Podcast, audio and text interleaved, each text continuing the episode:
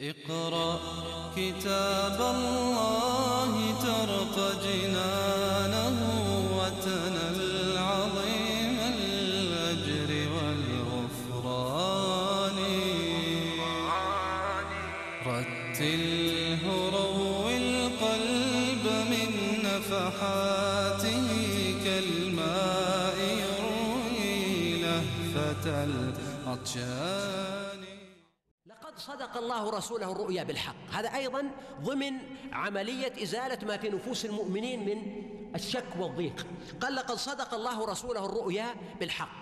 وذلك أن الرسول عليه الصلاة والسلام رأى رؤيا قبيل الحديبية رأى في المنام أنه يدخل والمسلمين يدخلون مكة معتمرين ويحلقون رؤوسهم ويقصرون بعضهم يحلق وبعضهم يقصر.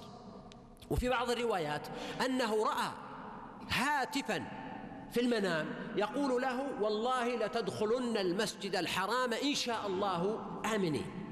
فأخبر أصحابه وهم متوجهون إلى مكة فلم يعد عندهم شك لأن رؤيا الأنبياء حق. فلم يعد عندهم شك أنهم في هذه المرة سوف يدخلون مكة وسوف يعتمرون. ولذلك لما حصل ما حصل ورجعوا بدأ بعض ضعفاء الإيمان يتساءلون ويقولون أين الرؤيا التي أخبرنا بها رسول الله صلى الله عليه وسلم؟ لم نرى تحقق هذه الرؤيا. فسألوا أبا بكر رضي الله عنه وأبو بكر معروف بتعبير الرؤيا. فقال لهم أبو بكر إن الرسول صلى الله عليه وسلم لم يبين لنا في هذه الرؤيا متى سوف يحدث هذا. نعم أخبرنا بالرؤيا وهذه الرؤيا حق. لكن هل هل قال لنا أننا سوف ندخل المسجد الحرام هذا العام؟ أو عاما قادما. نحن الآن سندخل العام القادم بموجب الاتفاقية التي عقدناها مع قريش. وهذا طبعا رؤيا الأنبياء حق والله صدق رسوله الرؤيا هذه. ولكن كثير من الناس يتشبثون برؤى ليست حقا ليست رؤى أنبياء وليست رؤى وإنما هي أحلام أضغاث أحلام. فإن الإنسان في منامه يعني لا أبالغ إذا قلت أن تسعين بالمئة مما يراه الناس في المنام هي عبارة عن أضغاث أحلام أو من إلقاء الشيطان أو من خواطر النفس التي فكروا بها. أحيانا بعضهم يقول ما فكرت. في شيء اسمه العقل اللاواعي العقل الباطن. فيه مخزون كبير وهائل جدا. أحيانا يتجلى ويظهر في المنام. ف معظم ما يراه الناس هو من هذا القبيل. وخاصة إذا كانت أشياء يراها الإنسان باستمرار بشكل بسيط مثل المرأة التي ترى مثلا حيوانات أو ترى حشرات في منامها أو آه، رجل يرى أعداء معناه أن هؤلاء الناس يكون عندهم حالة من الضيق أو الكدر النفسي أو آه، حالة معينة أو أمر من الأمور فيرونه في المنام. فالمبالغة في السؤال عن الرؤيا وإيجاد برامج كثيرة بالقنوات أحيانا واسعة لتفسير الرؤيا وأقحام الرؤيا في كل مجالات الحياة واعتبار يعني أنها حتى أداة للتخطيط بأمور لا يجزمون بها. نعم في قصة يوسف هذا أمر مختلف لأنه رؤيا يعني صدقها نبي عليه الصلاة والسلام وفسرها. فهنا الاعتدال في موضوع الرؤيا مطلب مهم وعدم المبالغة في تصدير الرؤيا أو ترئيسها. فهنا الله سبحانه وتعالى أخبر أنه صدق رسوله الرؤيا بالحق أن هذه رؤيا حق. وهي لتدخلن المسجد الحرام. إما أن يكون النبي عليه السلام سمع هذا الكلام في رؤيا فيكون هذا من حكاية الرؤيا أو أن يكون هذا تأويل الله سبحانه وتعالى للرؤيا أنكم سوف تدخلون المسجد الحرام إن شاء الله. وهنا كلمة إن شاء الله إن كان الأمر حكاية للرؤيا فيكون النبي عليه السلام سمعها في المنام أن هاتفا يقول له لتدخلن المسجد الحرام إن شاء الله.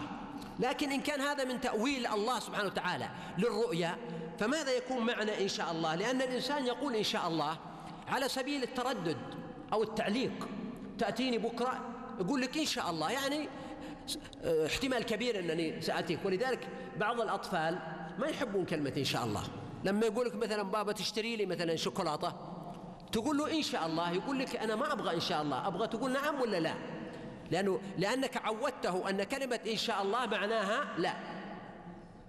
وكذلك غير المسلمين أحيانا يستغربون منا أننا نبرم معهم موعد ربما تكون طالبا تدرس عند أستاذ فعنده موعد وعنده أعداد كبيرة من الطلبة يأتون بعد العصر وهذا بعد المغرب وبعد العشاء فيقول تأتي مثلا بعد المغرب تقول له إن شاء الله. فهو تعود أنه إن شاء الله كلمة مطاطة يعني محتملة معلقة وهذا ما لا يصلح. على أي حال هنا كلمة إن شاء الله لا لا تكون تعليقا إذا كانت من الله فإما أن يكون المقصود بها التراخي. يعني أن دخولكم ليس هذا العام وإنما هو عام آخر. فتكون كلمة لغوية يقصد بها أن هذا لا يحدث الآن وإنما يحدث بعد زمن. أو يكون المقصود الإشارة بأن دخولكم هو بمشيئة الله وليس بمشيئة زعماء قريش. فهم قالوا لا تدخلون هذا العام تدخلون العام القادم. الله تعالى قال إن شاء الله يعني هذه مشيئة الله. وليست إرادتهم. فيزول عن المسلمين شعورهم بأن زعماء قريش هم الذين يتحكمون في وقت دخولهم. ويجوز أن يكون هذا على سبيل تعويد الناس على أن يستخدموا هذه الكلمة. والله تعالى قال ولا تقولن لشيء إني فاعل ذلك غدا إلا أن يشاء الله. آمنين تدخلون آمنين. وهذا هو الشرط والوعد. وربما هذا في إشارة إلى حكمة الله في تأخير الدخول. أن يكون دخولكم العام القادم في ظل جو أكثر أمنا وأكثر اطمئنانا فتدخلون آمنين شديدي الأمن محلقين رؤوسكم ومقصرين. يعني في حالة استرخاء اللي يريد أن يحلق يحلق واللي يريد أن يقصر يقصر. دون أن يكون هناك حالة عجلة ربما تحملهم على التقصير دون الحلق. لا تخافون. لا تخافون. يعني آمنين لا تخافون. هناك أمن مطلق وليس فيه خوف وهنا أيضا في سر بديع وهو أنه قال تدخلون آمنين وتصلون إلى نهاية العمرة وهو الحلق أو التقصير وأنتم غير خائفين. فهذا هو الذي حدث وذلك ما يسمى في السنة النبوية أو السيرة بعمرة القضاء أو عمرة القضية. الذين جاءوا سنة سبع إلى مكة من المؤمنين أنفسهم الذين كانوا معه في الحديبية وجاءوا إلى مكة وأدوا العمرة التي تسمى عمرة القضية أو عمرة القضاء لأنها يعني ليست هي قضاء لأن العمرة الأولى أحصروا وانتهت ولكنها عبارة عن القضية والعقد والصلح الذي بينهم وبين قريش. فعلم ما لم تعلموا من الحكم والأسرار فجعل من دون ذلك تحقيق الرؤيا التي رآها بدخول مكة فتحا قريبا. قلنا الفتح القريب هذا ما هو؟ فتح خيبر. هو الذي أرسل رسوله بالهدى ودين الحق ليظهره على الدين كله وكفى بالله شهيدا. فالله تعالى أرسل رسوله بالهدى ودين الحق ليظهره على الدين كله. ففي ذلك إشارة إلى حكمته وأن الأمر إليه. فله الشرع وله القدر له الأمر وله الحكم سبحانه. فهو الذي قدر هذه الأشياء وجعل من دونها فتحا قريبا وهو الذي أرسل رسوله بالهدى ودين الحق. والمقصود هنا بالهدى على المشهور العلم. المعرفة الفكر الاعتقاد يعني الجوانب المعنوية. كالاعتقاد التفكير هذا هو الهدى. وأما دين الحق فهو العمل. إذا نقول الهدى ودين الحق العلم النافع والعمل الصالح. فالأول الهدى وهو العلم أن يكون عند الإنسان معرفة وعلم ويكون علما صحيحا ويكون علما مطابقا ويكون علما نافعا. وكثير من العلم قد يتحول إلى رياء أو سمعة أو منافرة أو مجادلة أو وقيعه في الناس بغير حق أو يكون علما مشوها. يتلقى الإنسان علما ربما يضخم بعض الأمور ويهمل غيرها بسبب عدم وجود وعي وعدم وجود معرفة بهذا العلم. ولذلك هذه الآية تبين أساس النهوض للأمة. وأن الإصلاح يتعلق بأمرين. الأول إصلاح الفكر ومناهج الفكر والنظر والاستدلال وطرق التفكير. والثاني إصلاح الأعمال أعمال الناس وتشجيع الناس على العمل وبيان أهمية العمل وضرورته ليظهره على الدين كله. يعني دين الحق وما بعث به عليه السلام أن يظهره الله تعالى على الأديان كلها. هذا معنى قوله على الدين كله. وقوله ليظهره المقصود يظهره بالحجة والبيان والبرهان وهذا يكون بالقرآن ويكون بالعلماء الذين لديهم الهدى ولديهم دين الحق فيستطيعون أن يقوموا بالحجج فهم ينطقون عن الكتاب لأن القرآن لا ينطق ولكن ينطق عنه العلماء الربانيون. وأيضا من إظهار الله تعالى الدين الإسلامي على الدين كله إظهاره بالانتشار والاشتهار وكثرة الأتباع وهذا متحقق حتى انه أكثر الأديان يدخل فيها الناس اليوم هو دين الإسلام. ومنها الظهور يعني الظهور بالغلبة والظهور بالقوة وهذا حدث كثيرا ولا يلزم من ذلك أن يحدث في كل وقت لأن هذا خلاف السنة الإلهية. ومن ظهوره أيضا النسخ أن القرآن والإسلام حاكم على الشرائع السابقة وناسخ لما يتعارض معه منها فهو الخاتم لها فهذا من ظهوره. ولكن قوله ليظهره على الدين كله في إشارة إلى الأديان إلى أن الأديان الأخرى سوف تنقرض أو أنها سوف تبقى. لا ليظهره على الدين كله في إشارة إلى أنها سوف تكون باقية. لكن الإسلام ظاهر عليها وهذا من حكمة الله والسر في بقاء أنك تجد جميع المذاهب وسواء كانت ديانة سماوية سابقة منسوخة كاليهودية أو النصرانية أو غيرها من المذاهب والملل والنحل تجدها موجودة. وكل المذاهب الموجودة في التاريخ بعض الدول مثل لما تنظر إلى لبنان كم فيها من ملة ونحلة ومذهب أظن أكثر من 300 طائفة. وهكذا في بلاد غير إسلامية. كذلك في العراق وفي كثير في إيران وفي كثير من بلاد الإسلام وغير بلاد الإسلام. فالمقصود وجود هذه الملل والنحل والمذاهب والمسلمون يتعايشون مع أهلها ويتعاملون مع أهلها ولكن عندهم الهدى ودين الحق الذي يجعلهم يظهرون بالحجة والبرهان وبالخلق النبيل. والواجب أيضا أن يكون ظهورهم بالتميز والرقي الحضاري. لأن واقع المسلمين الفاسد اليوم يقدم شهادة مزورة ضد الإسلام. فإذا رأى أو قرأ الناس عن الإسلام أعجبوا به لكن إذا رأوا واقع المسلمين قالوا لو كان هذا الدين حقا لكان أتباعه يمثلون مستوى ناضج من الرقي والسمو والأخلاق. فيقدم المسلمون شهادة زور وهذا حدث وله قصص غريبة يعني. فهنا قال وكفى بالله شهيدا. يعني هنا إشارة إلى أن هؤلاء المشركين في العقد والعهد رفضوا كتابة بسم الله الرحمن الرحيم ورفضوا محمد رسول الله وقالوا محمد بن عبد الله. فالله تعالى هنا يقول لا يغر لا يغرنك ولا يضرنك ما جرى منهم. فالله تعالى هو الذي أرسل رسوله بالهدى ودين الحق هو المرسل.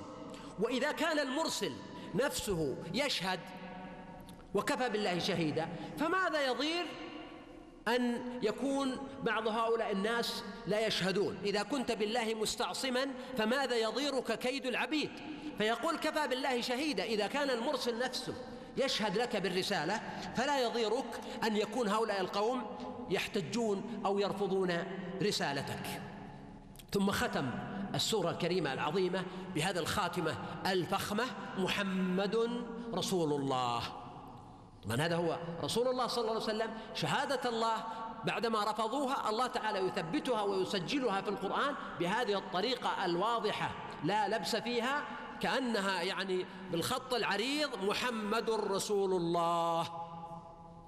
وكان هذا مبتدأ وخبر أو هو محمد رسول الله أو محمد رسول الله والذين معه. على مختلف الأقوال المقصود المعنى الشهادة للرسول صلى الله عليه وسلم بالرسالة. ثم قال والذين معه من المؤمنين من الصحابة. وبعضهم قصرها على بعض الصحابة.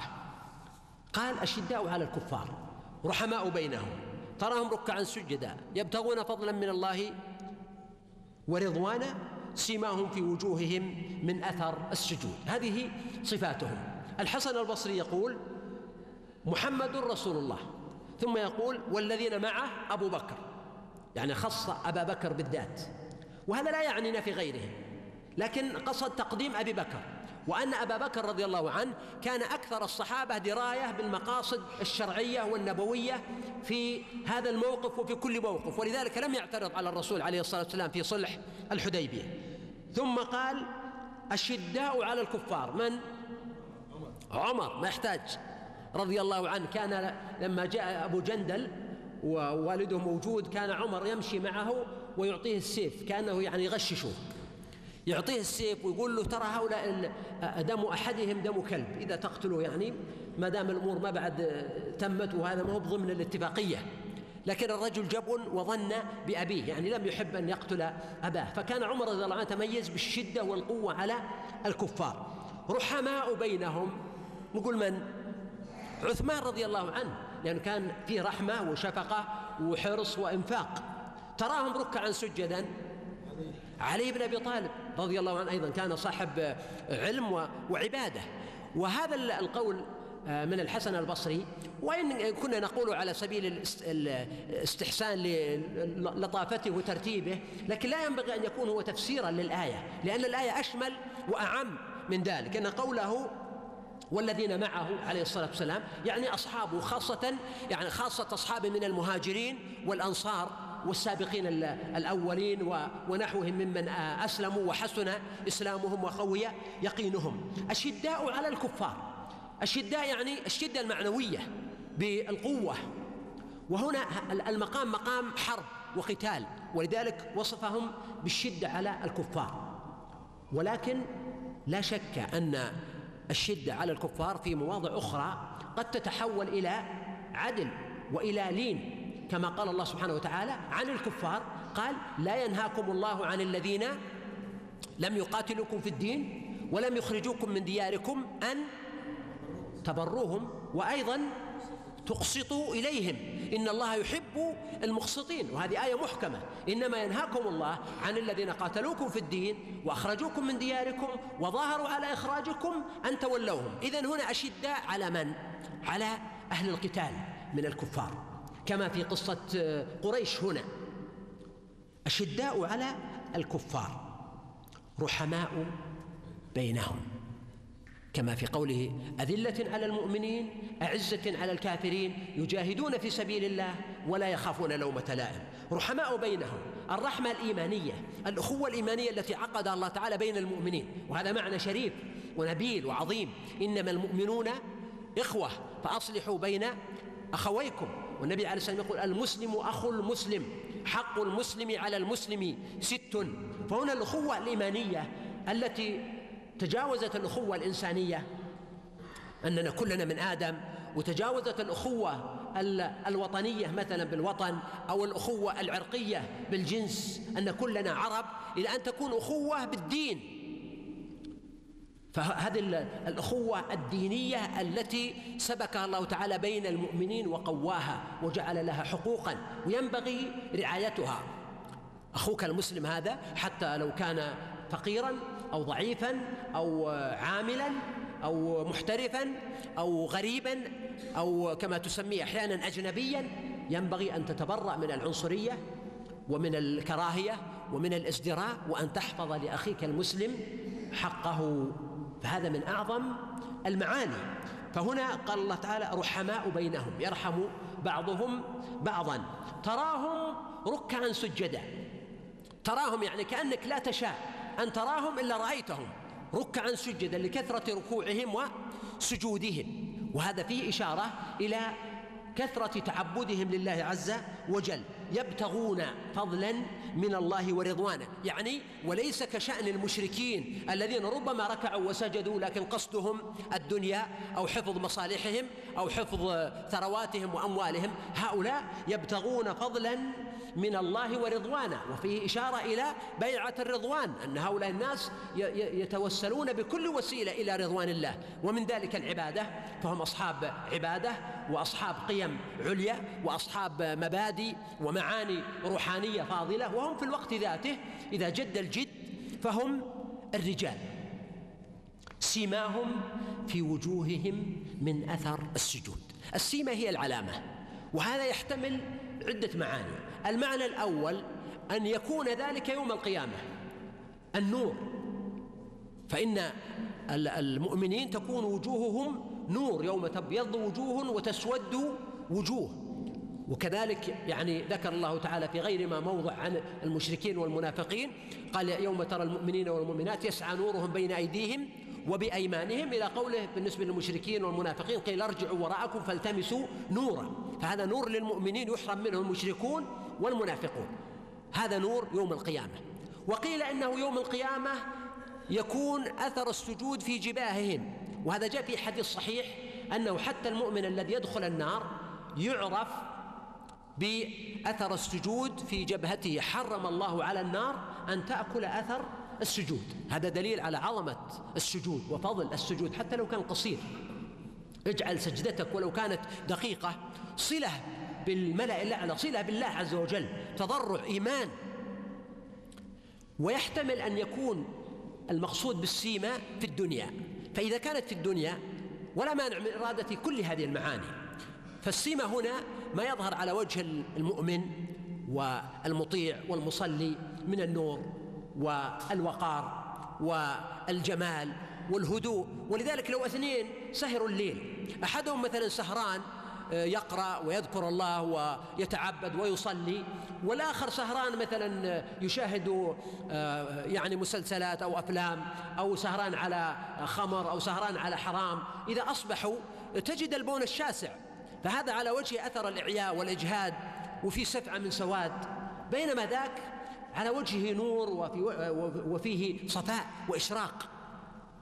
فهذا معنى السيمه ولا بأس أن يكون من ضمن ذلك الأثر الذي يوجد عند بعض الناس فإن يعني أجساد أو وجوه الناس تختلف وجلودهم فبعض الناس من كثرة سجوده يكون في جبهته يعني أثر من ملامسة الأرض.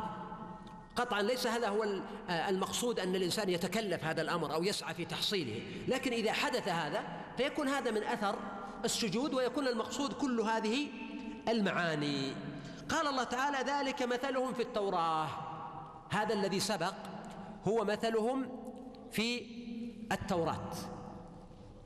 وذلك أنه في سفر التثنية يعني في نصوص من هذا القبيل.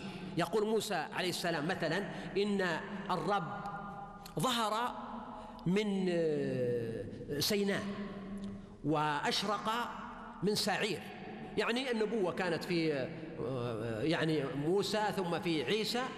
قال وتلألأ من جبل فاران. وفاران جبل معروف بمكة. فهذا إشارة إلى الإشراق الرباني ببعثة الرسول عليه الصلاة والسلام. وهذا المعنى التقطه شاعر الهند محمد إقبال. قال يا طيب عهد كنت فيه منارنا فبعثت نور الحق من فاران وسقيت فيه العاشقين وأسرت فيه العاشقين بلمحة وسقيتهم كأسا بغير دنان أحرقت فيه قلوبهم بتوقد الإيمان لا بتلهب النيران لم نبق نحن ولا القلوب كأنها لم تحظى من نار الهوى بدخان. فهنا جبل فاران وتلألأ من فاران. ها هو الشعب كله يحب القديسين.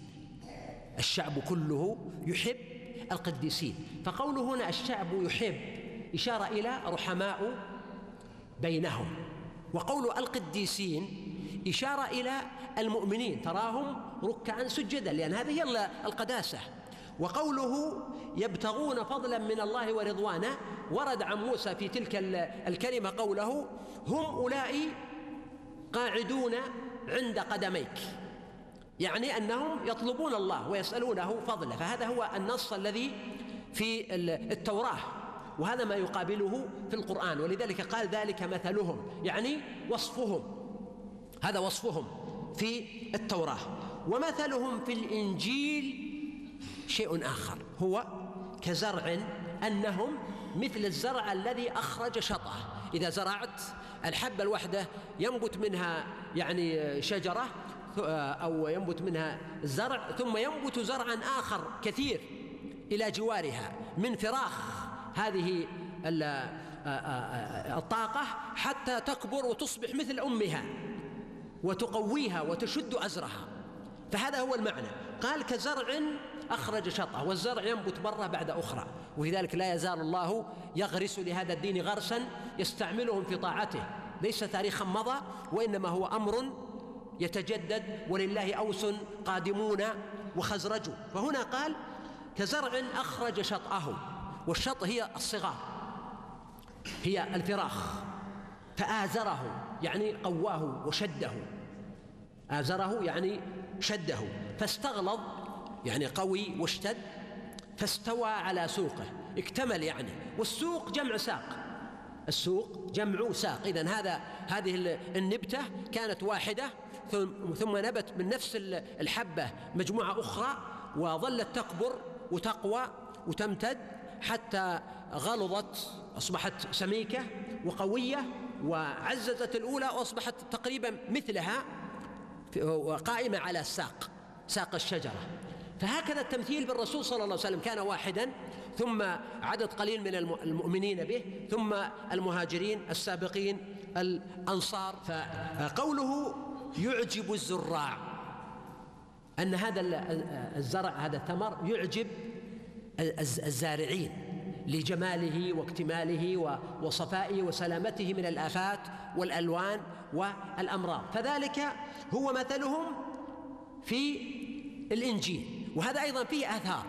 في إنجيل متى ما يشبه هذا المعنى أن عيسى عليه السلام يقول ها هو ذا الزارع قد خرج وانتثر منه الحب على الأرض بعضه لقطه الطير وبعضه قد نبت هذا الذي نبت منه مئة ومنه ستون ومنه ثلاثون.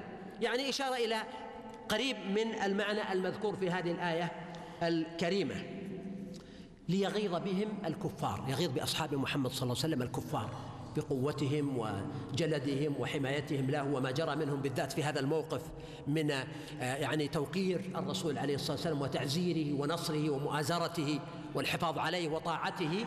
ولذلك الإمام مالك لما قرأ هذه الآية استنبط استنباطا عجيبا وقال إن من يغتاظ من أصحاب محمد صلى الله عليه وآله وسلم فيخشى عليه أن يكون من أهل هذه الآية ليغيظ بهم الكفار. فيجب أن نحمل لأصحاب محمد صلى الله عليه وسلم الحب والتقدير والتعظيم أن الله تعالى بواسطتهم بلغنا الدين وهم الأسوة والقدوة الذين اختارهم الله تعالى لصحبة نبيه عليه الصلاة والسلام. وعد الله الذين آمنوا وعملوا الصالحات منهم مغفرة وأجرا عظيما.